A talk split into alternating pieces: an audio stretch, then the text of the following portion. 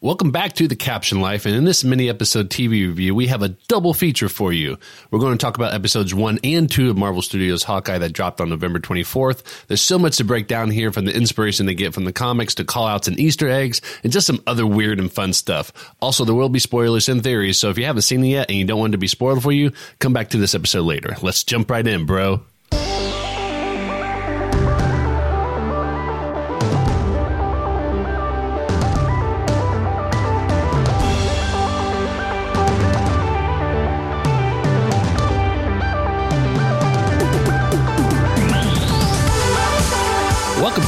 To Life, a podcast about how comics and pop culture impact life and society and vice versa. I am Sean, your co host and editor of the show. Before we get started with this episode, please hit that subscribe button on whatever podcast platform you're listening to us on and follow us on social media at Caption Life on Twitter, Facebook, Instagram, TikTok, and Reddit. You can also find out more information and past episodes at thecaptionlife.com. So it's the moment we've been waiting for. November 24th, we got not one, but two episodes of the new Hawkeye series starring Jeremy Renner and Hailee Steinfeld. And I am very excited about the show. I've been looking forward to it all year, probably more than any of the other shows that Marvel put out there. WandaVision, Falcon and Winter Soldier, Loki. This is the one that I've been looking forward to all year. Plus, when we saw the first trailer that's going to be centered around Christmas, I am a huge sucker for anything for the holiday. So I was very, very excited and just added on to that excitement I already had. And also, the trailer gave a lot of Die Hard vibes for all of us. So I think we are all excited that this was going to be an action packed movie that was based around the holidays. So uh, before we get started, I just want to share my own personal connection to Hawkeye and just say that I never grew up um, knowing who Hawkeye was. In fact, I don't think I really was aware of who Hawkeye was until um, I played the video game, the arcade game growing up, but then got a better understanding of him when the Marvel movies came out and uh, showed Hawkeye, Jeremy Renner so I personally, growing up, never had a connection. But a few years ago, I started reading some of the comics of Clint Barton and Kate Bishop, and I absolutely loved reading them, especially the fact that Clint Barton um, is hard of hearing. He did have hearing loss in the comics at one point and went completely deaf, had to learn American Sign Language. If you don't know me, I actually was born with hearing loss. So this is something that really resonated with me. And so I was really excited to hear that they were going to do a show this year. So, um, Another thing that I want to share with you all before we go right into episode one is that as you are watching the show and you are seeing the promo posters, it is very clear that this is heavily inspired by the Hawkeye series run that was written by Matt Fraction. It was illustrated by David Aja and was also colored by Matt Hollingsworth. If you don't know much about that story, I recommend that you go to your local comic store and you just go and tell them that you want the Hawkeye series from Fraction, Aja, and Hollingsworth. They know exactly what you're talking about. And it's about a collection of 22 issues.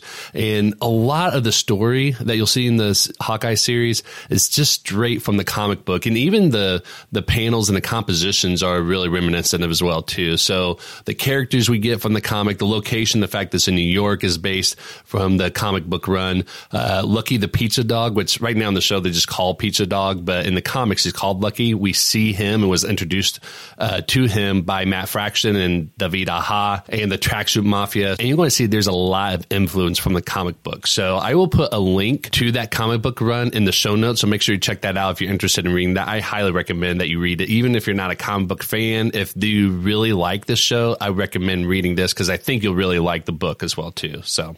Now, although they borrowed heavily from the comic book, from the comic series, from Fraction and Aja and Hollingsworth, they do make significant adjustments. And personally, this doesn't bother me because I see the MCU as its own universe, and so I'm fine with them making those changes.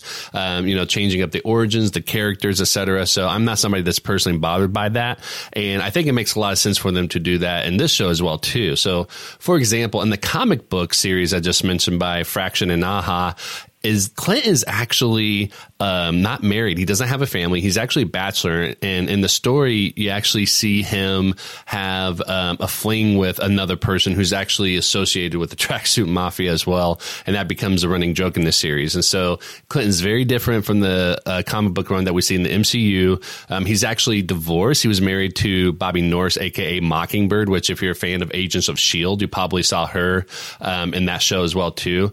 So from the comics, we know that Clint actually married and divorced Mockingbird, Bobbi Morse. Um, Kate and Clint actually already knew each other um, from the comic book run that this is inspired by. So this wasn't a Kate origin story the way that the show is going to be. But I'm actually very excited that the series is going to be focusing on Kate Bishop because I think she's just going to do so well with this. And I think everyone's going to really like her. And I know I'm rooting for Kate Bishop. And I love the fact that Hailee Steinfeld is playing her. I, I remember hearing that she was a possible runner for the, for the role. And I just just thought that she would do a great job. I've been a big fan of her ever since her portrayal in True Grit. I thought she was just amazing actress, and I think she's going to do a great job with Kate Bishop. And so far, I haven't been disappointed at all. So. Okay, so let's get right into the show and let's remind ourselves that this is actually taking place December 2024. So this is about a year and a half after Endgame. Okay, so opening scene it starts off with a over with a establishing shot of New York City and it says 2012. And how many of us didn't automatically jump to the fact that we know this is going to be the Chitauri attack from the movie Avengers, right? I mean, we always think New York 2012, that's immediately what we go to in the Marvel Cinematic Universe is the Chitauri attack and the first Avengers movie. So I think we already know from that establishing shot and from the year that this is going to be connected already. So we get a glimpse into Kate Bishop's in her room and we see trophies of fencing, archery with a bow in her room. And I want you to remember this because I want to bring this up, but she does have a bow hanging up in her room. Um, it's not prominently seen, but if you look past the trophies, you see that there is a bow in her room. And then you'll also see that she has a f- photo frame, which looks like there's hexagon shapes um, that makes like a little flower around the frame. This is actually a call out to uh, David Aja. He actually illustrated a few of the covers with this hexagon style here. So this is definitely a call out to his style there. And then let's go ahead and jump forward to the attack. I mean, you probably, if you've seen the show already and seen the episode, you know that, you know, there was a, um, there was a fight between her parents and everything. But let's go ahead and jump into the Chitauri attack.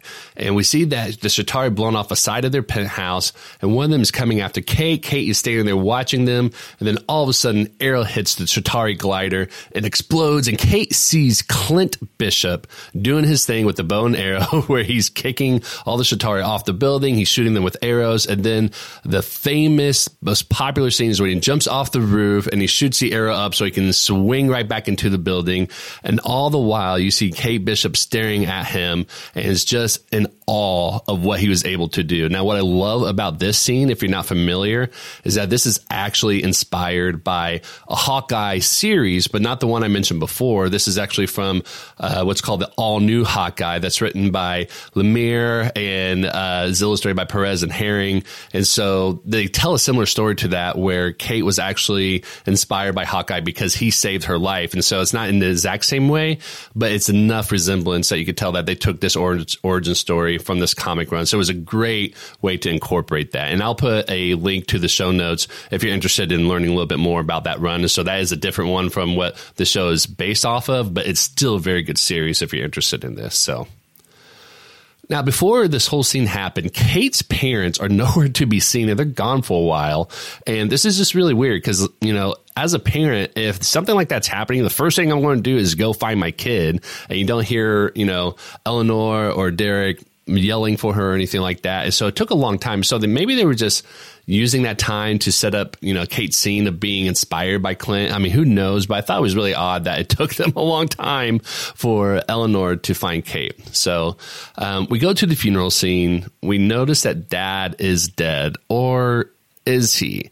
Here's the thing. I don't think he is. I think it's kind of odd for them to kind of set this up for her to have a really close relationship to her father just to come off. And the comics actually switched up where the mom had died or they believed that she was dead. and then she came back a little bit later and the dad has always been alive and Kate grew up with the dad and had animosity towards him and he was a, you know, a rich elite and that she was never a big fan of that. So I think that one theory I have out there is that the dad might still be around and might still be alive. So I'm not going to be surprised if he is. If he isn't, you know, that's fine. I think this still works.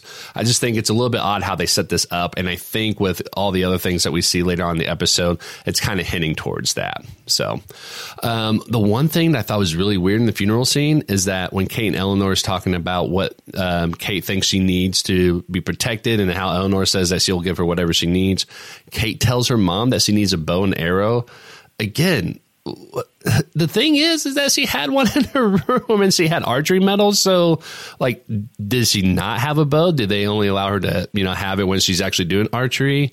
It's really weird. I don't know if this is an oversight or or what, or just part of the storytelling. But I thought this part was a little bit weird, and I don't know what they're trying to accomplish with that. So, um, and then we get to the opening credits, and this is a great way to show how um, Kate grew up, and not to tell you as the audience, but in the credit scene to be able to show you how she grew, how she grew up to be such a badass with fencing, with gymnastic, martial arts, archery, pretty much he is going to be somebody that you don't want to mess with, right? And we already know from this that this is going to be a Kate Bishop show. And if you're not familiar with this, Hawkeye is taken on by Kate Bishop, and they're both referred to as Hawkeye. I know we talk about, you know, that can get confusing a little bit, but in the comics run, they're both known as Hawkeye. And I think this series is going to show how Kate Bishop takes on that mantle. Maybe not, you know, taking it from Clint. Clinton's probably going to still be around and he'll still have that mantle probably, but this is going to show how she's going to be uh, called Hawkeye as well, too.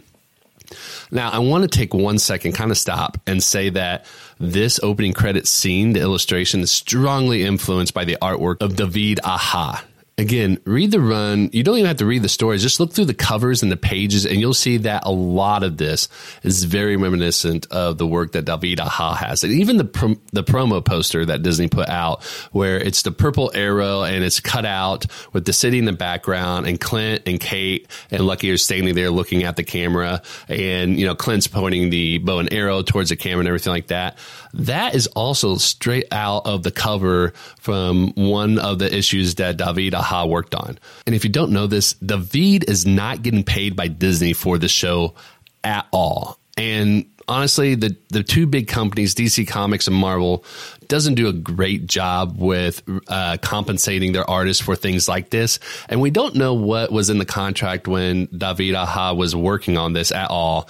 Um, and so legally, he probably doesn't have any claim to this, but I think all of us can agree to the fact that Disney's going to be making a lot of money off of this, and it's only fair, you know, legally aside, it's only fair and right to compensate David for his work and how much you know money and influence that you know Disney's having from this series. And so, we at the Captioned Life podcast actually created a petition to encourage Disney to pay him for his work and his influence on the show. And so if you're interested in signing this petition and learning more about this, check out the show notes in this episode. And I highly encourage you to sign it, share it out on social media and let people know about this because I don't think people realize that he is not getting paid for this. And I think there will be a lot more uproar about this if they realize how much of the work is being taken here and how he is not getting compensated for that. So go ahead, and check that out.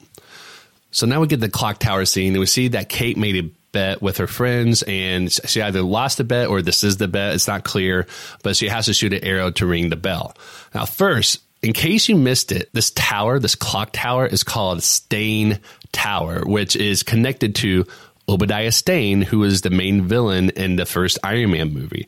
Now, I don't know why this connection. I don't know why they decided to put his name on there instead of you know some other popular uh, character from Marvel. So I find it interesting. I don't know if that's going to come back to us later on in the series or not, or if it's just you know some sort of throwback to make some sort of connection to. Uh, the MCU and, and maybe you know just kind of a nod towards Iron Man. Who knows? You know. So, um, but I do want to give credit here to um, where I found this because I actually didn't caught this when I first watched this, but I was watching TikTok and I came across an account called SuperheroTok, which is run by Michael Rothman. And he is the one that actually created the video and showed that this is in the episode. So I do want to give him credit for it. He makes some great videos on his TikTok account. So I really encourage you to check him out. I'm going to put a link to his TikTok profile below and you're going to see me refer to his videos a couple more times because again, he caught a lot of stuff that I didn't catch the first time around. And so I really appreciate him doing that. Okay, so this is our first time, our first glimpse of Hailee Steinfeld as Kate Bishop. And I got to say, right off the bat, she encompasses who Kate Bishop is from the beginning. I think she's, again, going to do a great job with this. If you've read the comic run, you'll know that, you know, Kate Bishop has a little bit of, of sass to her and she doesn't really put up with Clint's crap or anything like that. And I think Hailee Steinfeld does a great job of doing this in this first scene. Um, what's interesting is that when you see her nock her arrow and pull back the string, the audio here, you hear the heartbeat beating and beating and beating, and then she release between beats. Again, this is something that you see from the Matt Fraction and David Aja run, is that they did a great job of illustrating how archery is done and the skills and techniques that go into it. So so we see that the arrow hits the bell, it destroys the bell and the clock tire, and then she gets caught by security guard. But what happens to her? Nothing, right? Her mom cancels her credit cards, and then her mom has to do a fundraiser to replace an antique historical tower. Now, if this doesn't scream white privilege with the fact that she just destroyed a historic monument. And she doesn't even go to jail or serve any time whatsoever. She just has to do a fundraiser and gets her credit cards canceled. I don't know what else would scream white privilege at that point. So there's there's another nod to this lived reality of Kate later on that I'll mention, but clearly this shows that she's privileged and is a little bit of a snob. And I really, really hoping that this is setting us up to see her, you know, become humbled in the series. Otherwise, I just think it's weird that they showed this part other than, you know, just to show that she's spoiled. I think we can get that from other ways to do it. Uh, maybe it's just a way to show that, you know, she's really skilled with archery and stuff like that. But I really hope that they're using these moments to try to like knock her down and build her back up to be humbled, especially with the theme of, you know, her coming from a very rich, affluent background and history family and things like that. I'm hoping that they, you know, tie it in a little bit more and kind of get her grounded a lot more later on in the series. All right, so the next scene is Rogers the musical, the musical that we've all been waiting for ever since we saw that first trailer, right? So First of all, this is we see New York, we see at Christmas time. I'm a sucker of this. It reminds me of Home Alone 2, just with the establishing shots and the snow and the Christmas decorations. I love that part. And then as we get into Rogers the musical, I want to ask you all, did you see the connection to Rent the Broadway musical? If you didn't, watch it again. Adam Pascal, who was the original person to play Roger in the musical The Rent and is also the person who plays that character in the movie.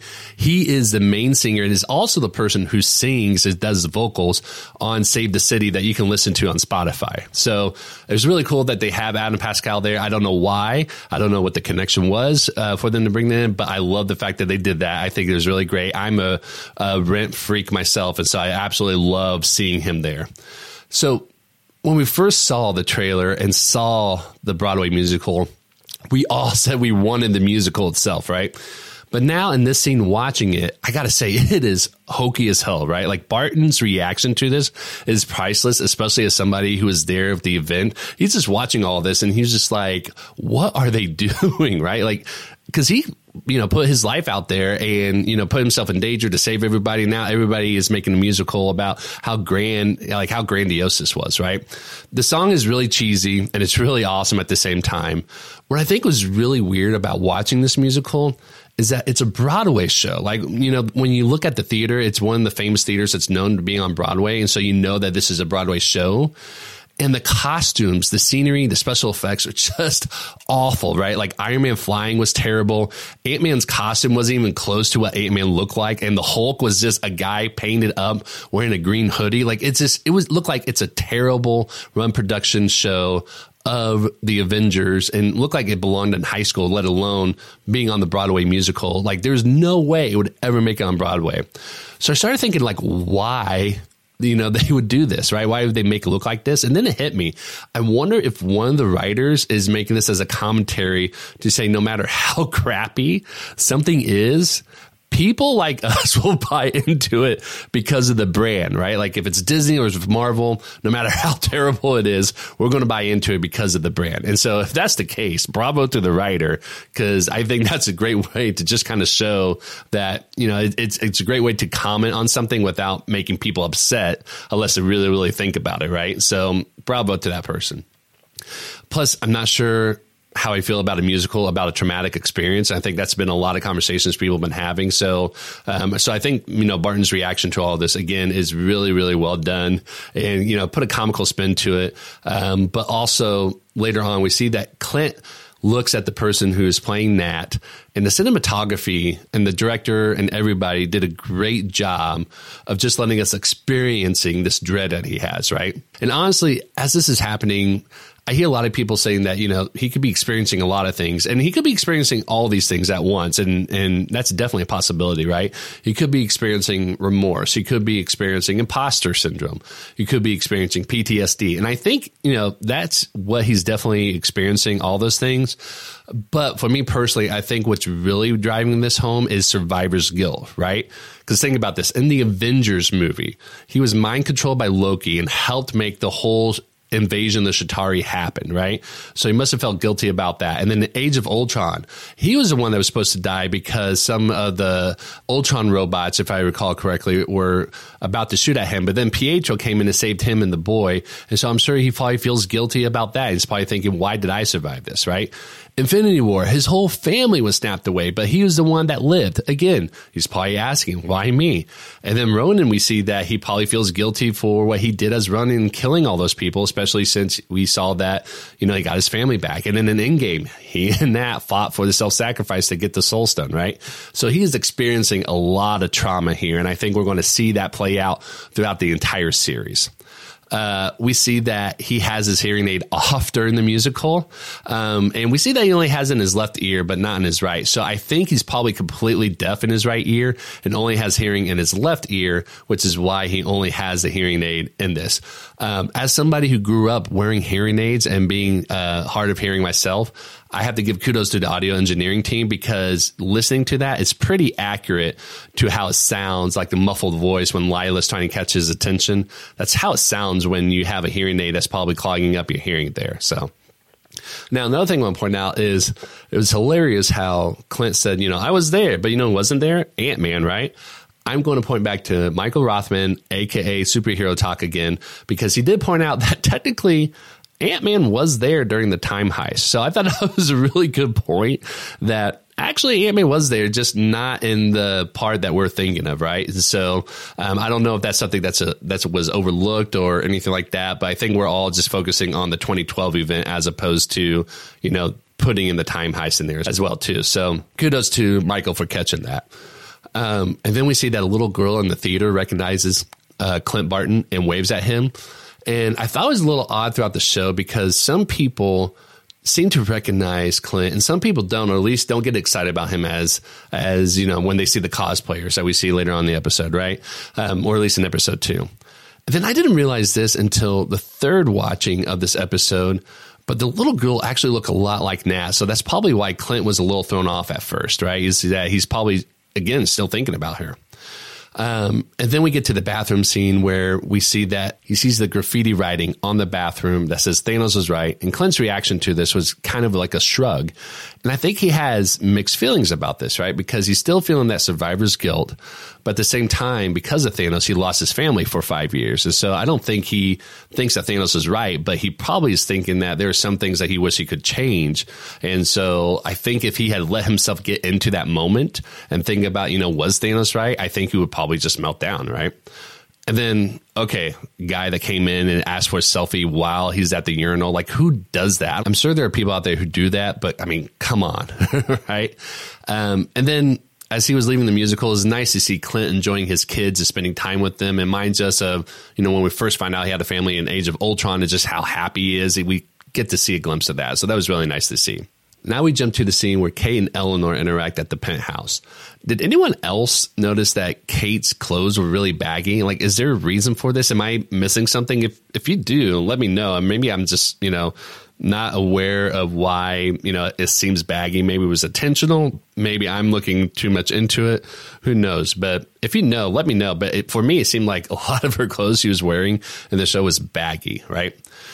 But this is the part that gets a little weird. Is that even though she's wearing these clothes that seem really baggy, it, like is she still sport Like this is a part I'm trying to come to grips with because there her, some of her behaviors and things that she does screams being a spoiled rich kid, right? But then there are other things that was just like it's not really fit in that mold, and so maybe she's kind of straddling the line between the two worlds, and that she's trying to find her place in as well.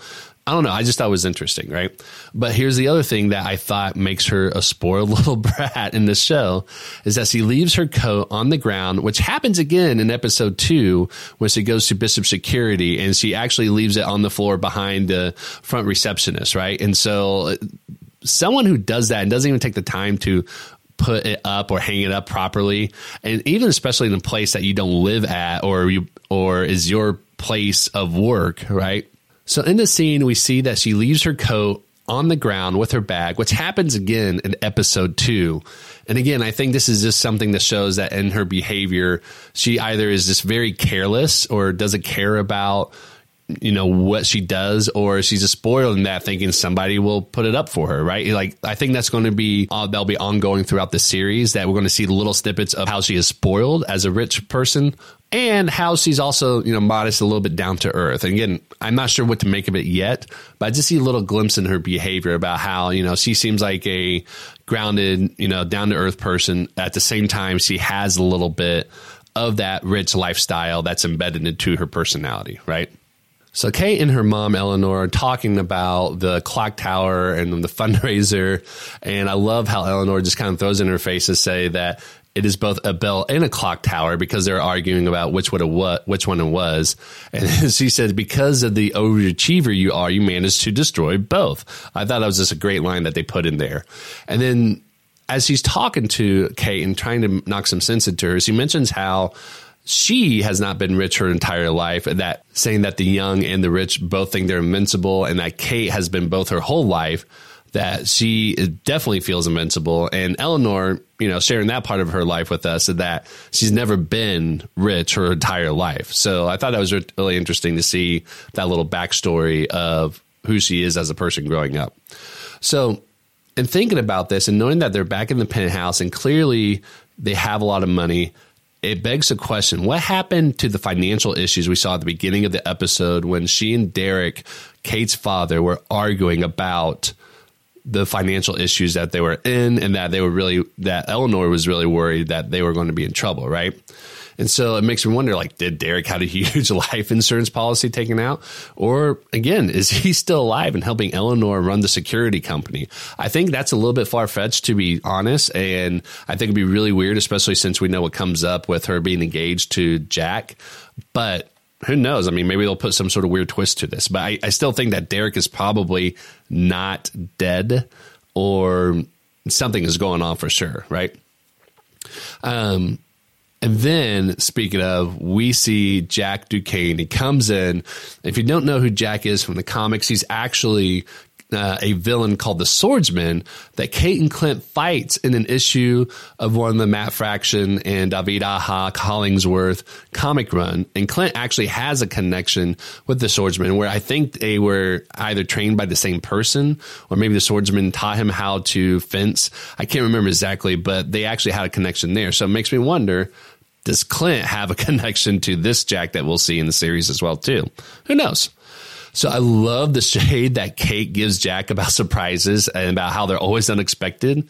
And then Jack tries to give her a rose that he had in his mouth, and she just looks at him like, ew, disgusting, right? Um, with all that being said, I think Jack is a red herring here. I don't think he's actually a villain, or at least if he is, he's probably a bad guy, but doesn't have that much of an impact going on. Like he's probably like more of a sub level boss than anything else, right? So I don't think he's going to be the main villain here. It just seems way too obvious for that to happen. So we'll keep an eye out on it and see what happens in future episodes. So later on, we see that Kate and Eleanor and Jack goes to the fundraiser, and then Kate is standing by herself, and we meet Armand Duquesne, who is Jack's uncle and clearly has issues with Kate's mother. Because when Armand comes up and starts talking to her and reminds her of who he is, he just badmouth her the whole time, saying that I don't know why he wants to marry her. You know, your mother is such a prize, you know, in a sarcastic way. I just don't know anyone who is, you know, a decent human being that would talk so ill about somebody that's their mother straight to their face, right? It was just really weird. So we do see them arguing later on about how Armand saw some sort of email or signature, or he saw something, right? And again, could that be Derek? Could that be Kate's father still alive, right? But I think it's foreshadowing to Eleanor being a villain in a sense. And I have a theory about this. I'm going to talk about that at the end of this episode here. And then we meet Armand the seventh. So Jack's uncle, again, is Armand the third, Armand Duquesne the third.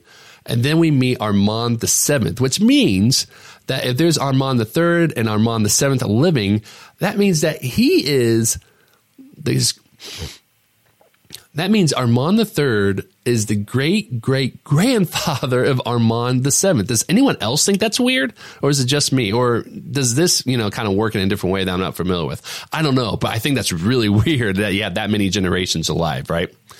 So Kate goes outside after being upset how she found out about her mom's engagement and then starts talking to the pizza dog, which in the comics, again, we know it's Lucky the pizza dog, but right now we don't have a name to it. And so it's so funny how she just talks to the dog like it's another human being that she could talk to. And I got to say, when is Disney going to sell the stuffed version of Lucky the pizza dog? Because I think that would be a killer hit for the holidays. I know I would buy it, and I think a lot of people would buy it. So Disney, come on, where you at? Let's get that out there, right? So Kate walks back in, finds Armand and Eleanor talking. Armand says, I should have known this empire of yours was built on a lie. And then she said she built it by herself. Again, what's the lie? Is Derek Bishop still involved? This is something that is going to come up. And again, I have a theory about some of this. And I think Eleanor is not as squeaky clean as we're seeing her to be. Um, but it would be weird for her to marry Jack if Derek was still alive and she knew about it. So who knows what the lie may be. If you have thoughts about this, though, definitely let me know. Now, Kate follows Armand back to the black market auction at the basement in the wine cellar that we saw. And Jack and Armand are both interested in Ronin's sword, an outfit that's recovered from the Avengers compound. And we find out that no one knows who Ronin is. So again, why is this sword so important? Like, is it a status thing that if they have it, it's something that, you know, people won't mess with them? Or does it have like a deeper meaning? Is there something that comes along with that sword? It just seems really odd that both of them are wanting that sword. And I know you find out that Jack is, you know, a fencer and he's a swordsman and all that, but it just seems really, really odd for him to be interested in that particular sword that is known for, you know, assassinating and killing much of the criminal underworld, which makes you think that they were involved with the criminal underworld somehow, right? And what's interesting is that Armand makes it seem like Jack doesn't have money, or at least not a whole lot of money, because he mentioned that while they were bidding, he doesn't have 300 grand. So I wonder if there's some sort of lead on to this, or maybe he's just not truthful about how much money he has. Who knows? This would be really interesting to see. And then as Kate is trying to get away, we get introduced to the tracksuit mafia, bro. All right. Now, they are known in the comics to overuse the word bro. All their sentence either begins or end with bro. So this is straight from the comics. And while we're watching this, my wife notices this as well. She said that it was getting annoying for her really quickly, which I responded to her by saying, bro, come on. she didn't like that. So Kate puts on the Ronin suit when they break in, and then we see her kicks ass. I love the fact that when she's hitting people with a wine bottle, that it doesn't break like what you usually see in the movies or TV shows, right? Because that actually doesn't happen when you hit people with the wine bottle because they're really solid, right? So I love the realism there. And so we know that this is where the trouble is going to start for Clint because she puts on the Ronin suit, and now everybody thinks that Ronin is back, right?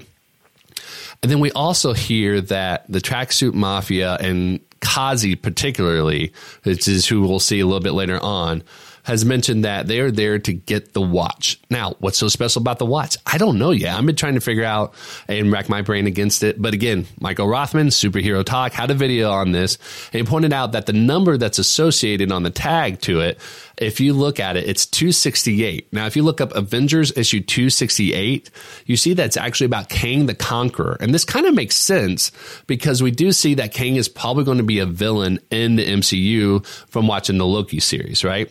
Now, this could also be a throwaway because I've never seen a Marvel movie or show where they add a number, um, an issue number to the story, and then that ends up being a spoil for everyone. So I don't think that um, this is what's happening here. It might just be a throwaway, or it might just be a nice nod. Who knows? We'll we'll see what happens. But that watch is really interesting. I can't figure out like one who it belongs to, and two why would it be at the Avengers compound, which either means that somebody there of significance um, that we didn't know about was there, or somebody went back and dropped it as evidence. Who knows? But we'll see that, right? So outside the building, we see that Lucky attacks the tracksuit mafia who had the watch, and then the tracksuit mafia starts attacking him and kicking him and saying, you know, I'm going to kill him. And of course, everybody hearts melt after that because like, no, don't hurt the dog, right? And then Kate saves Lucky from that, and then also saves him again from hitting, being hit by a car. And I want you to keep in mind here because I'm going to bring this up later.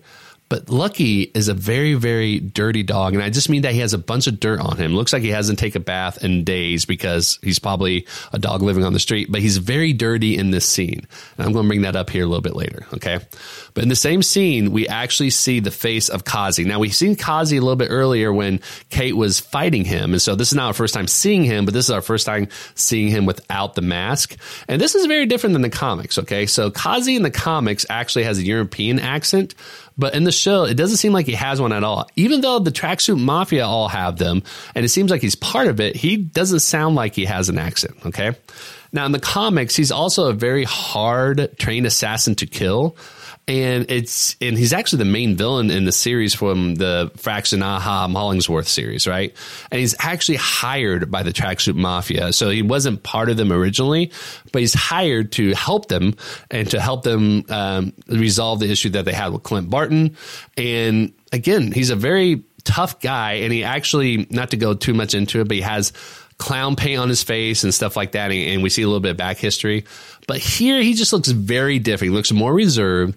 And it's almost like whenever he looks at Katie or sees Katie, he knows who Katie is. It makes me feel like he maybe he has a personal history with her, or maybe with Ronin and how, you know, he responded to her in the fight earlier, how he looked at her and just said Ronin, like, you know, he was confused why he was back, right? So it makes me think like, does he have some sort of personal connection either with Ronin or with Kate, right? So we'll go back to the hotel where the Bartons are staying at, and then they turn on the news, and Clint sees that Ronin is being displayed in the news prominently, and then he gets all of this, you know, feelings of guilt about being Ronin, right? And we also find out that kids didn't know that he was Ronin. And so obviously he kept that away from them. And, you know, they just thought it was cool that a ninja saved the dog, right? But for him, it means a lot more. And then we find out later on that Ronin still has some enemies out there as well, too. So we get to the scene where Kate takes Lucky back to the apartment, gives him pizza to eat. So either, you know, she doesn't have a whole lot of food to eat or just doesn't know how to feed a dog. And I did find her dialogue with the dog or, you know, monologue rather, because the dog's not talking back with her, really odd because she talks to him about Armand and the break in and wonders if he's involved with it somehow. Like, she was talking like he was going to respond back. Like, does she really think he was going to respond back? Like, is he socially awkward that she talks to animals the same way she talks to people? Like, it's just really odd. Like, I loved it, but I thought it was really weird at the same time, too. So, and we see that Kate is going to track down Armand to figure out what's going on. And we find out that her mom's company, Bishop Securities, apparently has an app where you can track anyone that has a phone with their phone number, basically. So it makes it really easy for her to find anybody, right? Um, so Kate breaks into Armand's house. She sees the monogram butterscotch, which we know comes into play later on. Armand is dead with a sword in his back. So the question is, who did it? Again, I think it's really, really too obvious that it's Jack, his nephew. And so I don't think he did that. But again, who knows? I mean, maybe it's Derek. Remember that Armand was fighting with Eleanor earlier about, you know, her empire that she built that was built on a lie. And I had a theory that maybe Derek Bishop is somehow alive and involved, and maybe it's Derek this time that's doing that, right? So who knows? We'll see what happens. But I think that's going to be, you know, part of the mystery that we want to try to keep figuring out every episode, right? So Kate runs away to the street, but the tracksuit mafia finds her. And what's funny is they think she's the actual Ronin they faced off with years ago. Even though the, the outfit doesn't fit her very well, she's clearly a woman when you look at her. And so it's just really funny. Like it, it, they either, you know, don't remember Ronin at all or what, but it's just, I thought it was really interesting. And then the episode ends with Clint finding her and helps her escape and finds out that she's just a kid in his eyes, right? And then we see that Kate is enamored with Hawkeye and she's a fangirl of him, obviously because he saved her life when she was a kid. That is the end of episode one. All right, so let's jump into episode two. So we see Kate walking to her apartment with Clint, and it's funny because she's asking Clint if he's assessing threats, like if he's doing Avenger level stuff. And of course, you know, Clint's like, yeah, whatever, you know, like that's not what he's doing. He's just making sure that they don't get attacked or killed, right? And then Kate makes that world's greatest archery joke where she said, you know, some people say that I'm the world's greatest archer. And then he said, Are you one of those people? And she's like, I'm one of them. Yes. right. Now, I had a theory before we saw this scene, and we only saw snippets of this in the trailer. Um, about this because when we watched the trailer, those two sentences weren't really put together where it says, you know, some people say I'm the world's greatest archer, and then Clint says, Are you one of those people? And when Clint says that in the trailer, you see Kate just nod. And I thought it was really odd because I was like, What one of those people is he talking about? And so I had a theory that maybe she was part of this other group uh, people calling themselves Ronins, and I'll explain why that about that a little bit later. But I thought maybe she was part of this group that ends up doing, you know, ends up being a criminal organization, and then she wants out. And so that was my theory. Obviously, my theory was completely off, but this was still funny, right? All right, so we get into the apartment, and now remember, I said Lucky is a very, very dirty dog, but then miraculously, when we get into Kate's apartment, he is clean. So I don't know if that's like an editing mistake or someone wasn't paying attention or what, but I noticed that. um, so we see Kate fangirling over Clint, and Clint's probably being annoyed by this. So it's like the you know typical you know someone's looking up to their mentor, the mentor could care less about them and all that. And so we're going to see that you know probably for the next uh, couple episodes, and then you know Clint's going to start warming up to it, right? Now the apartment looks just like the apartment we see from Fraction and Aja. So again, this is this another nod to the fact that they're pulling in influence from that series there, right? And then on the floor, you see that there are tiles that it's in hexagon shape. Again, straight from the comic series. So a lot more proof that there are a lot of connections from the original comic series, right? Now, when Kate gives Clint the Ronin suit and also asks Clint to sign her bow. it reminds me a lot of how Peter Parker is in the MCU and that we are living our fandom through them, right? Like Peter Parker doesn't get that he's one of the Avengers, that he is equal to them and that he is just in all of them whenever, even when he's fighting with them, he's like, oh my gosh, it's such a cool arm when he's talking to Bucky, right? And I think we're going to see the same thing with Kate as well, too, is that we're going to see Kate's just loving the fact that she's going to be with the Avengers and the superheroes and that we're going to be living living vicariously through her, right? I love the line that she says where Clint says, Did anybody see you? She's like, No, I kept the mask on like a pro. Like she knows what she's doing, right? And then we find out that she doesn't know what she's doing. And the Tracksuit Mafia finds her apartment and then they start throwing the Molotov cocktail at her apartment. Here's the weird thing. I don't know if anyone else caught this, but why was Clint so concerned about getting the suit and not just letting it burn? Like if the apartment was burning down, why did he say he needed to get that suit as opposed to just say let's just burn the suit right? Because his whole idea is that he wants to burn it. And and now thinking about this maybe it's just that he wants to have it to have proof that kate isn't ronin and maybe that's what it is but i thought that was a little bit off to begin with so they get out of the building, and then Clint says, We need to get supplies. And Kate's like, Hell yeah, adventure supplies. And then they go to the store, they're just getting basic first aid stuff. And she's like, Not gonna lie, this is a bit of a letdown. And what I love about this whole thing is that you're gonna see Kate, you know, and this goes perfectly um, with the title of the first episode, which says "Never Meet Your Hero," right? Because she's going to go from this really, really high. Um, she is in the same space with her hero, with everybody that she is trying to be, and then that image just starts getting chipped away with every moment that she spends with him, and she gets less excited and gets let down constantly. Actually, so it's really funny about that. So Kate asked about if his hideout is at the Avengers Tower and Clint says Tony sold it a few years ago. So now we're going to ask, well, who did he sell it to? Did he sell it to Baxter, which we know that is actually the name of the building for where the Fantastic Four uh, lives and where they work at, or maybe sold it directly to Reed Richards. Maybe he's rich now, you know, and, and it's going to be his own building, and maybe he'll still name it after Baxter. Who knows? Is it Norman Osborn? I didn't think this was going to be the case, but recently we did get confirmation that there's going to be three new Spider-Man movies in the MCU. So maybe we'll get Osborn in the MCU and maybe this is going to be longer. So I didn't think this was going to be a possibility, but it, it might be now and may, maybe teasing that, which means that they kind of knew that this was going to happen or they just left it open for that possibility, right? Or could it be Wilson Fisk, aka Kingpin? I'll go and talk about that a little bit later at the end here when I talk about my questions I still have and theories. But maybe Kingpin is the one that buys it, right? We'll see. So they go to Kate's aunt's apartment, and you'll see that there's actually a movie poster for a movie for Future of the Dark Galaxy. And the main actress there is Moira Brandon, and this is actually from the comics. So this is supposed to be Kate's aunt in the show, but in the comics, um, there's a lot of similarities. Moira Brandon in the comics is an actress, although she's not a successful one, and then she had to sell her estate um, over in Los Angeles, and the West Coast Avengers wanted to buy her estate. And who were the people that came to check out her estate to see if that was something they wanted to buy? Was Hawkeye Clint Barton himself and his wife at the time, Mockingbird, aka Bobbi Morse, and they came to look at it. And and then they were attacked by a villain named Crossfire who uses a crossbow. So, you know, bows and arrows are always going to be a thing for Hawkeye no matter what, right? And then Moira saves them using Crossfire's own crossbow, but she does die in the process. And then Clint makes her an honorary Avenger before she dies. So I thought that was a great nod just do something like that and then make her Kate's aunt. Um, if I didn't know any better though, just from looking at the apartment and the kinds of clothes that Kate is wearing from her aunt, this almost seemed like it would be Yelena because remember in Black Widow, if you haven't seen it, Yelena never picked out her own clothes until she got away from the mind control substance that she was under.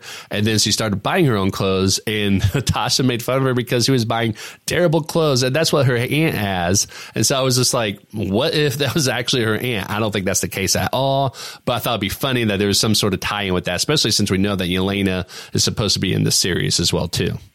So Clint tells Kate to stay in her aunt's apartment while he tries to get the suit back.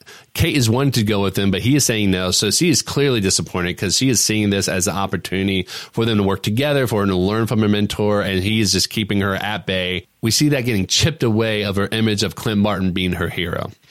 And just like what we saw in the musical, we did get a glimpse of how most people see hero life differently than actual heroes, right? Because again, in the musical, Clint's like, this is not what the hero life, this is not what the event was like.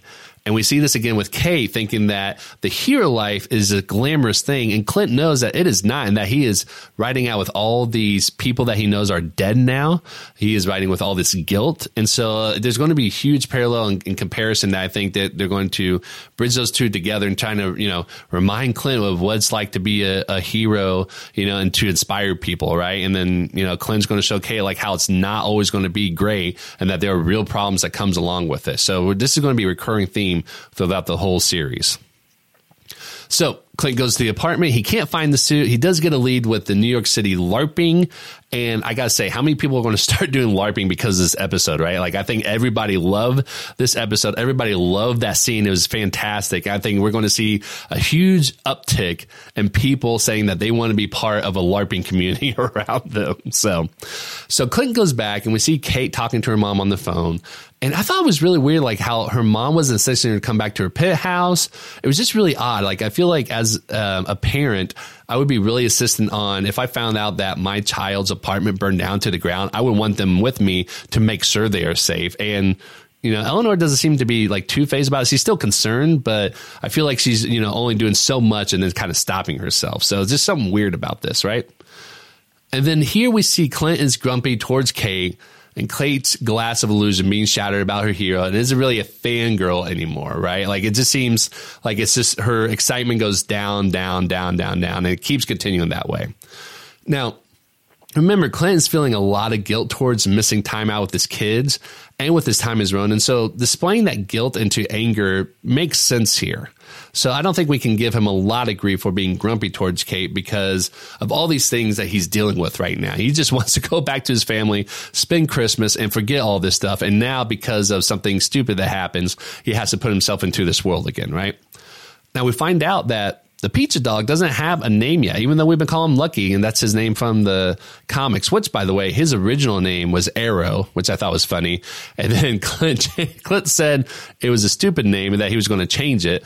Um, I'm not going to go into it too much. Again, read the comics if you're interested in that. Um, but Lucky wasn't his dog to begin with, and the fact that his name was already Arrow before he came into Clint's possession, I think was really great here, right?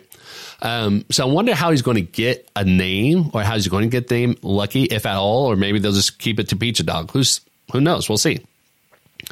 Um, And then we see Clint helping out Kate, you know, bandaging her up, which again is a nice touch from the comics since they're always doing this and they're always having to bandage each other up. Um, and then we see Clint going through Kate's drawings of the Tracksuit Mafia, where she said that she thought it would be good for her to draw pictures of them to remember what they look like and things like that. And it's hilarious how bad these illustrations are. But what's great about this is that this could lead to Kate's future and possible future seasons for Hawkeye as a private eye, because in the comics, she does become a private investigator over on the West Coast, but I can see them sticking to New York and have her be a private investigator um, here in New York. And she does this sort of thing where she actually draws, you know, what happened as part of her notes. It's it's actually really great. If you want to read more about Kate Bishop and Hawkeye series, read more, read as much as you can because they're really good. So check that out. And I think this is just going to be a nice little push into seeing, you know, the beginnings of Kate becoming a private investigator here, right? Going back to when they went to the store to get the Avenger supplies, Clint didn't warm up to the dog. Like the dog kept coming up to him and like petting him or, you know, rubbing against him and all that. He's just like, what do you want? Like, don't, you know, don't bother me. And Clint wasn't warm to him at first, but, you know, in this scene, after, you know, he is figuring out what's going on, he figures out who has the suit you know, he looks at him and pets him. He says, "You're a good boy." And there's actually a panel in the comics where they do a great job of capturing like how sweet that moment is. From there's actually an entire issue where you see through the eyes of Lucky. It's great because there's no words or maybe words that a dog would recognize, and they did a fantastic job of illustrating this. Again, just go and, and buy it because it's so good. This is if, if I can recommend any comic book, that would be my top five. Is that whole series right there? So just go pick it up. It's just a great call out to that. So um, then later on, we see that he's helping his kids get ready to go to the airport, and Nate does American Sign Language with Clint. Now I love this. And I think it's very sweet, but I also have to ask, why did he learn ASL? Like he could still hear with his hearing aid. He's not completely deaf, right? Uh, I still think it's cool, and I think it's going to be great that we have that representation here. I just don't think it made a whole lot of sense because Clint is again, it's not completely deaf. He could still hear uh, his children, and maybe there was a time where you know they'll explain like why he learned it and everything. But I just thought it was kind of an odd thing that he did that with Nate, and he doesn't do that with any other kids or anything like that, right? So I think it's cool, but it is a little bit odd. But I think it does set us up to see how this is going to play with um, a character later on the show, which I'll talk about a little bit more later. So Clint goes back to the apartment where Kate is staying and she sees the news that Ronin, that people think Ronin may have killed Armand. And then Clint and Kate talk and they decide that Kate should go to work since her mom owns a security company. It makes me think, does Eleanor even like track Kate like on her app since Kate could track everybody else, right? And then Kate goes and puts on new clothes from her aunt. And again, they're terrible clothing, really big on her, orange suit. Again, it seems like Yelena's taste. We know that's not going to be her aunt, but it's just really funny to see. And then Kate and Clint are walking down the street of New York City and we see the huge Disney sign in the back. And so I'm sure that was intentional, right? And then Clint explains why she's on his left side for hearing purposes, which is accurate, by the way. When people are not able to hear out of one ear, they always make sure you're on the other side. So I love this touch. And I thought it was a hilarious way of them explaining his deafness and showing like little clips of um, battles that he was part of that probably was the cause of his hearing loss. And I love whoever thought of this of them syncing up the music in the background to get louder during the scenes to Little Drummer Boy because it just synced really, really well. And I just thought it was funny how he's just like, eh, I'm not sure how it happened, right? Like clearly he knows.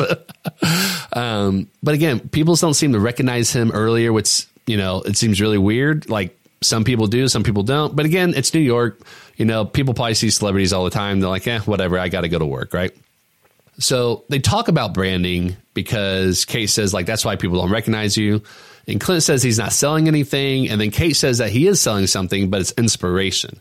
And I just think this was really insightful because she is clearly frustrated because again, she sees him more highly than he sees himself here, right? He's not used to that. He's not used to people wanting to be like him. He's not used to people wanting, you know, anything that has to do with him, which is why he said, like, you know, I'm not selling toys or clothes or anything like that because everybody else wants Iron Man or Thor or Hulk, right?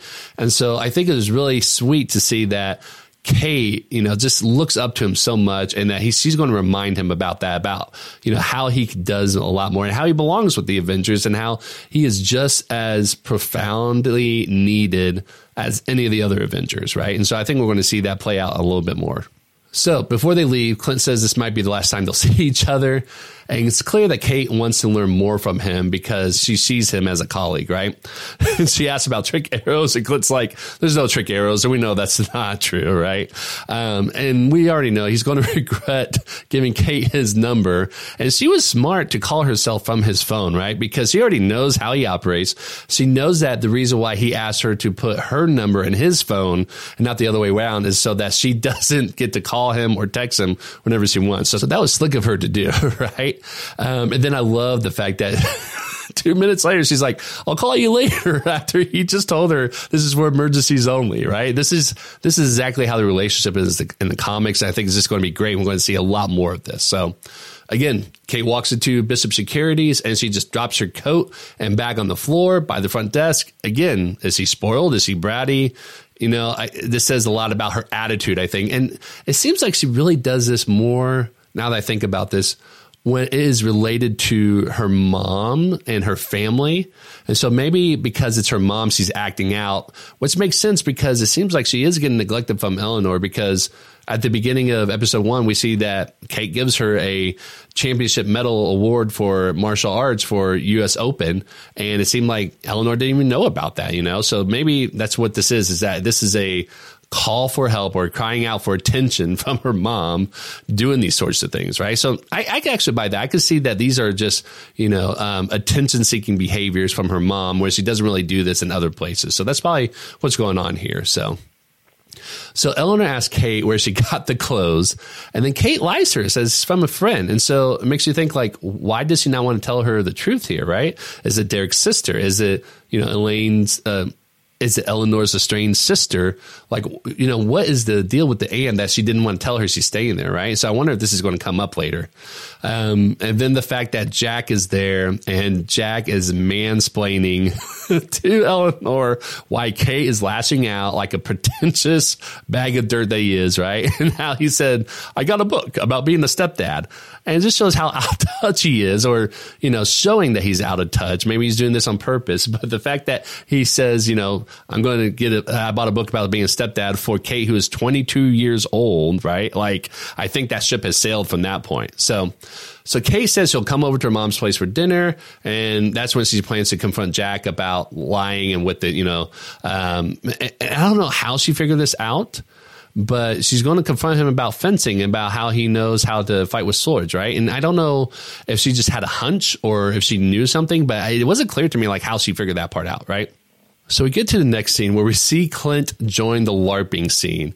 And this is probably by far the best scene that we see in the series already. Maybe it may already is, right? Like I haven't seen the other episodes, but I just love this part because they know who Hawkeye is, right? But they don't care because the rules about LARPing is not superseded by Hawkeye, right? Like everybody has to play by the rules.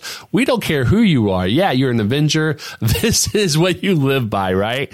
And so I love how they, you know, just play into this. They know who he is and I'm sure they all love him as well too, but they're like, you need to buy into this. If you're going to go talk to this guy, you need to be part of the LARPing scene, right? And so it's just so funny how they're trying to get him to buy into it. And it's just not something he wanted to do at first. And then the scene when he starts fighting the other LARPers, it's so great because he clearly knows how to fight and they clearly don't. And their overreaction to being hit in slow motion is so great kudos to Rhys Thomas, who's the director here on creating this scene because I just think it is fantastic and just how he fights everybody with such ease and so effortlessly, right? And his reaction is just like, I can't believe I'm doing this. It's just so great.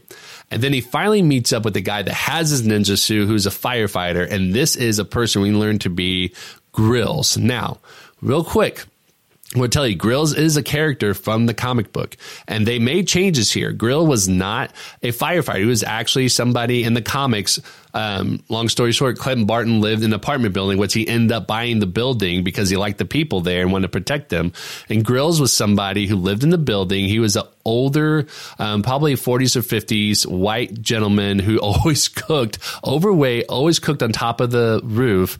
Um, and Clint becomes friends with him. So I wonder if he's going to become friends with Grills in this show. I really think so. I hope so. I think they have a great camaraderie already.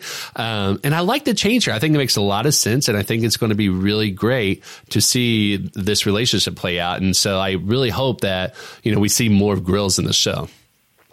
And so Grills recognizes him and says that he'll give it to Hawkeye only if he lets him kill him, right? And this is this LARP cred right here. Like if you can kill a real life superhero in a LARP scene, like everyone's going to think you're the greatest person, right?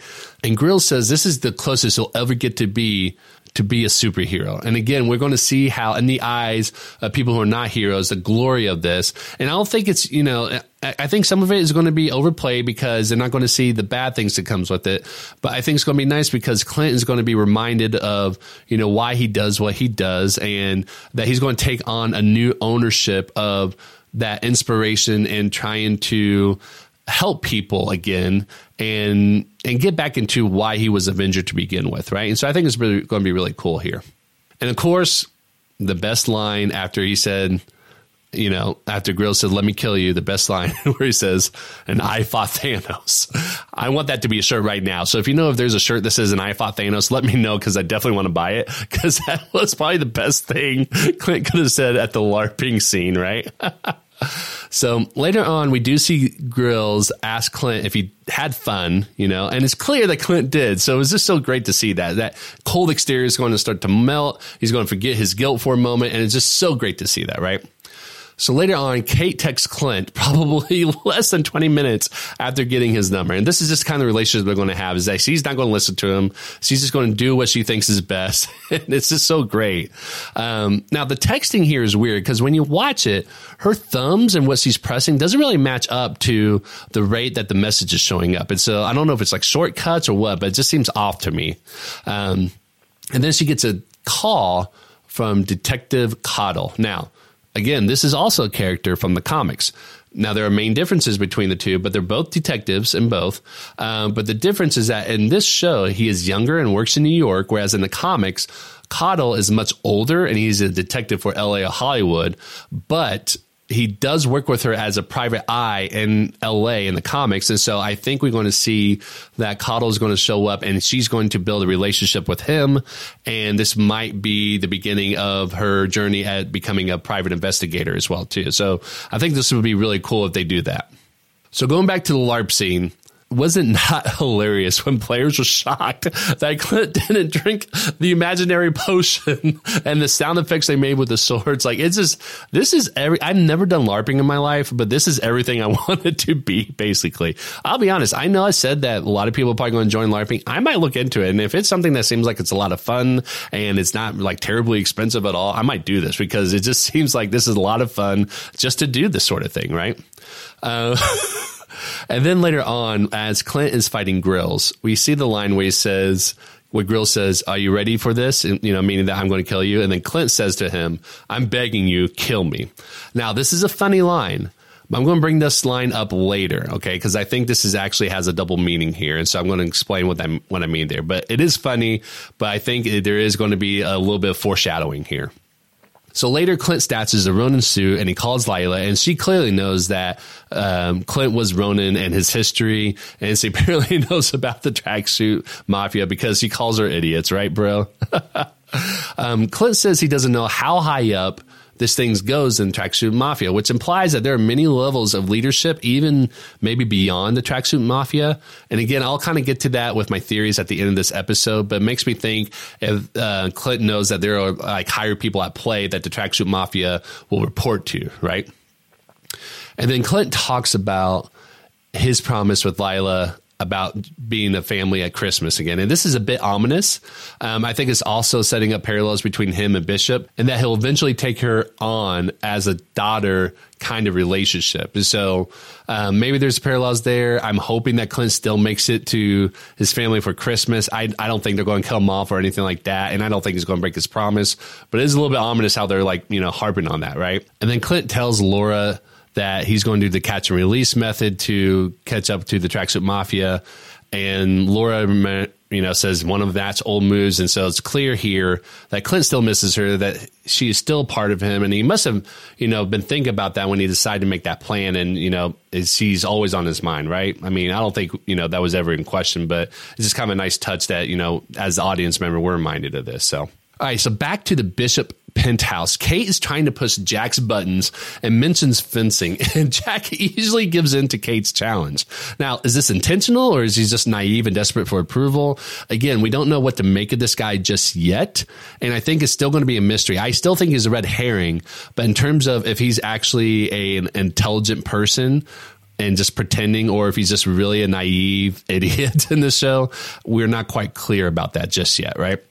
So they fence. Kate knows that he's letting her win, and that is aggravating her and is also patronizing, right? Like he's every time that she gets him, she's like, "Oh, you good?" You know, two two time state champion, right? Like very very annoying. Now, again, how does she know that he was a good fencer? It's really weird that all of a sudden she just knew that he was, you know, faking it, right? But I mean, who knows? Like maybe you just know that when you fight other people or when you fence other people that you just know if we know if they know how to do it or not. So maybe she was just seeing what would stick. Who knows? And then she tries to stab him in the face when he wasn't looking, and then he easily disarms her, proving that he lied about his skills and he admits it. But it doesn't seem to matter to Eleanor because Kate was trying to prove this to her mom, and it seems like Eleanor, you know, didn't care about that, but she cared about the fact that Kate was trying to stab him, right? Now, again, it makes me think that something else is happening here. Maybe Eleanor is, you know, secretly a villain or something like that, right? And I'm going to explain this here a little bit uh, towards the end of this episode about what I think this could mean. So Eleanor later on asks Kate to apologize to Jack, and in Kate Bishop style, she says, "Sorry for scaring you into telling the truth." And this is definitely Kate Bishop attitude right there. So I love how Hailee Steinfeld did it. She's just she is Kate Bishop, as I mentioned before. I think she just does a great job here. And then Jack offers her some butterscotch, which has the monogrammed name Armand Third on there. And this might be the first time that we see Jack is actually a lot more than he seems on the surface. Uh, now, again, we don't know for sure. Maybe this is a coincidence because he's not giving us like a devious look or anything like that. He could still be red herring, but I don't know. It just seems too obvious that he's a villain, but I could see him like possibly end up being somebody else that we didn't know, or you know, just a shocking revelation. But I just don't think he's going to be a villain or is going to be the main villain in this, right? So after this, we cut to the scene where Clint is waiting for the tracksuit mafia, and he has his bows and arrows with him, and I have no idea why. Like, who just shows up with his bow and arrows if he's just wanting to get caught, right? Like I, I, just thought that was odd. Maybe it makes sense. I don't know. For me, I was just like, I was just like, if if you know you're going to get caught and you know that they're going to do all this stuff, like why would you even bother bringing bow and arrow? Maybe it was a maybe it's a tactic that he's doing where he knows that they're going to take it anyways, and they'll have it with him there if he needs to get away, right? So maybe that's a smart move. I don't know. I just thought that was odd. Just you know, he's showing up and he has his bow and arrows with him there, right? So they put Clint in the van, and one of the bros of the Tracksuit Mafia says she wants him alive. Now, remember this for later because I'm going to bring this up again a little bit in a little bit. So, cut back to Kate calling Clint about her clue on a case that he doesn't care about. Again, He's not caring about that case. He's trying to get the Ronin suit. So he's going to regret giving Kate his number, right? She figures out from the second call that is not Clint and maybe it's Kazi. I, we don't know. I mean, the closed captions when I was watching didn't say it was Kazi. It just said man. Um, but maybe it was him. It makes sense, right? But she knows that Clint's in trouble. So of course he's going to try to save him. And then we get to the scene where Clint is tied up in a seat at the Tracksuit Mafia hideout. Now, this is very reminiscent of Natalie uh, Romanoff in Avengers when she is tied up and is trying to get information from the interrogation when they thought that they were interrogating her. But this is also straight out of a panel from, again, the Fraction uh, Hollingsworth run. So this is, you know, kind of a dual take, a dual call out there. And then Clint tries to tell the Tracksuit Mafia that Kate Bishop is not Ronin. He gets annoyed really quick and then starts arguing with them. And he says that he wants to talk to their manager. And he says, Is that him right there? Now, remember earlier when I said that the, one of the Tracksuit Mafia bros said she wants him alive? Clint must have heard that when they captured him. So why does he seem to not remember this? And maybe this is a tactic. Maybe he's just kind of doing this to get them riled up or something like that. I don't know, but it just seems really odd, really interesting that they said she and he's pretending that, you know, the manager, the person that runs them is a he, right? So what I loved about this scene is that the Tracksuit Mafia reminds Clint that they were the ones who caught him. And so Clint takes off the restraints very easily. And then the Tracksuit Mafia pulls out the guns and the shift manager, as Clint calls him, is trying to tell him that he's their hostage and that they're interrogating him. It's like, bro, if you have to tell them that you're doing this, you're not doing a good job of it, right? And then they ask him, where is Kate Bishop? And Clinton denies knowing her. And then she drops in literally, and Clint's expression of exasperation is just so good. He was just like, I had it under control. And then she showed up. You've got to be kidding me. This is so great. I, I love this relationship already, right? And then we end the episode with Yvonne from the Tracksuit Mafia going to talk to a mystery lady in a red lit room, blasting speakers, telling her that they have them both. Very ominous, right? So who is she? And since this is the end of the episode of Hawkeye, I will tell you a little bit about what to expect here. So this woman at the end that the Tracksuit Mafia clearly reports to is Maya Lopez, aka Echo. And I'll put a link to her character bio for you to, to, check out if you want to learn a little bit more about her. But she is another hero from the comics, not a villain. So we'll see what the MCU does, but she's actually a hero from the comics, but she does start off in a misguided direction because she's usually seen with Daredevil, um, and she actually appeared uh, featured in Daredevil stories, and she is an adopted daughter of Kingpin. In fact, Kingpin told her that Daredevil killed her biological father, when in fact it was actually Kingpin, and so she goes on trying to kill off Daredevil, and that's how she becomes, you know quote unquote a villain at the beginning, but she actually ends up being a superhero by the end of it, right? And so I think we're going to see something similar to this: is that she thought she was doing the right thing, realizes she's not, and then she joins um, the good side, right? Now, Echo is of the Cheyenne Nation, meaning that she's an indigenous person. Her power is very similar to Taskmaster in that she can mimic anyone she watches, so it makes her a tough opponent and a really good spy. And she's also deaf, which explains why she was putting her hands up, up on the speakers because she wasn't hearing it. And that's why it was blasting at full volume because she needed to do that to feel the vibrations.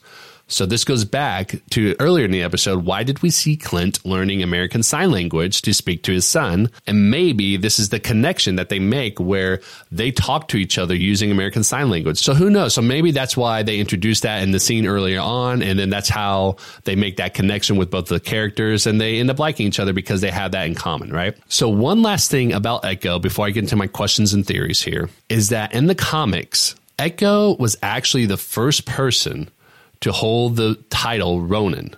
So this is why I thought that the theory I talked about before, where the group of villains known as the Ronins that Kate was going to be a part of, this is why I thought this might be a good theory because Echo was the first person to become Ronin, and so I didn't think it was that far fetched. So that's something you know, interesting fact for you all. I don't know if you care about that or not, but she was actually in the comics the first person to have the title Ronin here. So, okay, so let's get into some of my questions and theories that I have here. So, one question I had is I did the math here and I tried to guess how old Kate Bishop was in the opening scene of episode one. And she didn't seem like she was 10 or 12 years old. I think she was a lot younger. So it makes me wonder was she actually blipped? Did she get blipped out of existence for those five years? We don't know that yet. And maybe it'll come up later. Who knows? But I want to hear from you. Do you think Kate was blipped? Another question that I have is we're going to see Clint and Yelena here, right? We know that Yelena is going to show up in the series, and and I say that to a certain extent. I know when they first announced it, IMDb said that Yelena is going to be in it for all six episodes. Now looking at it, it says all four ep- like remaining episodes. So who knows, you know, how much of a role she actually has in this. But remember, Clint still feels that survivor's guilt. So my guess is that when he and Yelena square off eventually, he may be thinking about letting her kill him. I don't think he'll actually do it because he is a family man and he loves his family and he did all that to get his family back. But again, it's a heavy burden. And he might just had a moment where he thought about that. And remember, foreshadowing, going back to when Clint was talking to Grills and he says, I'm begging you, kill me. Again, it's a funny line, but could be foreshadowing. Maybe he says that again. Who knows? That that could be far fetched. I know, but I do think that the Survivor's Guilt is going to play when Clint and Yelena square off, and I think Clint's just going to be reminded of that, and he is just going to be drowned in that sorrow again, right? Now let's talk about Kazi a little bit. We saw him in the first episode. We did see him in the second episode, but he didn't have a whole lot of presence there. But I think he's going to have a bigger role. Maybe he's a theory I have is maybe he's a long lost brother of Kate. I don't know how that would work without Kate knowing, but um, I, maybe it's you know a, a half brother that if Derek Bishop is still alive, you know maybe that's how he knows her, right? So it'll be very different. It'll be very new if they did that. Um, but I do think that they're going to reveal him to have a bigger role than what we're seeing them because they are laying into that a little bit heavily with the way that he just kind of gazes and looks at people as though like he knows them or he's surprised by them, right? Now, Clint, as I said earlier, does he know Jack as swordsman? Did they train together when he was Ronin? Is that why Jack is interested in the sword? I don't know. So I think that'll be a question that I'm going to keep poking at. Um, the last few things I want to say are big things about things that might happen in the series down the road. So let's go back to Eleanor Bishop. Again, I think it's really odd how Eleanor Bishop is acting here. And if you've read the comics, you know that one of Kate Bishop's main villains is Madame Mask. And she is a villain that is known for wearing a mask because at one point her face was disfigured, but then it got fixed, but she still wear the mask. And she's also a super villain. I don't think she has any superpowers per se, except for like a weird, like, you know, anti-aging thing that she and her father was doing. Um, but I could see MCU probably retconning for Eleanor Bishop to be Madame Mask and makes me wonder is Jack also in, in this as well? So let's keep an eye out for that. Maybe this is what the secret is with Eleanor Bishop that she is a villain, that she's actually Madame Mask, and that she has a bigger role, and that maybe she's also connected to the Tracksuit Mafia. Who knows, right? The last thing, and this is a rumor that we've all seen and heard about, is Kingpin, and I mentioned him earlier. Kingpin has been rumored to show up in the show and it's been rumored that Vincent D'Onofrio is going to reprise his role from Kingpin in the Daredevil series on Netflix, and that he's going to show up for an episode here. Now, again, right now it's rumors. No one's really confirmed this, so we just have to wait and see, right? But if he does show up, it does make a lot of sense given we know in the comics that he adopted Echo. So if this is the case in this series, it probably means that Kingpin is going to be a reboot because we didn't see Echo or any indication that uh, Kingpin had an adopted daughter or anything like that in the series of Daredevil on Netflix. So we might see that. Possibly the person that is the boss of the Tracksuit Mafia. Because in the Hawkeye comics, we do see Fisk showing up a few times, and he's clearly calling the shots with the other crime bosses in New York City, and he's kind of leader of them. And at one point in the comics, he even calls for the death of Kate Bishop, which her father agrees to because he's also a crime boss. So if he does show up, it does make sense that he would show up in this show. So overall, these two episodes are great in my opinion. I think this is going to be a fantastic show, and I wouldn't be surprised if this ends up being one of the best they've ever produced, and that they get a second season, like announcing it at the end, like they did in Loki. So I'm absolutely loving this. I hope you all too. So there you have it. Those are my reviews and my thoughts about this episode. And that wraps up another TV review mini episode of The Captioned Life. We hope you enjoyed listening. Don't forget to smash that subscribe button on whatever major podcast platform you listen to us on. You can also follow us on social media under the username at Captioned Life. If you like what we're doing, give us a shout out and tag us in your post. For more information about us and all of our previous episodes, visit thecaptionedlife.com. Until next time, watch the next episode of Hawkeye.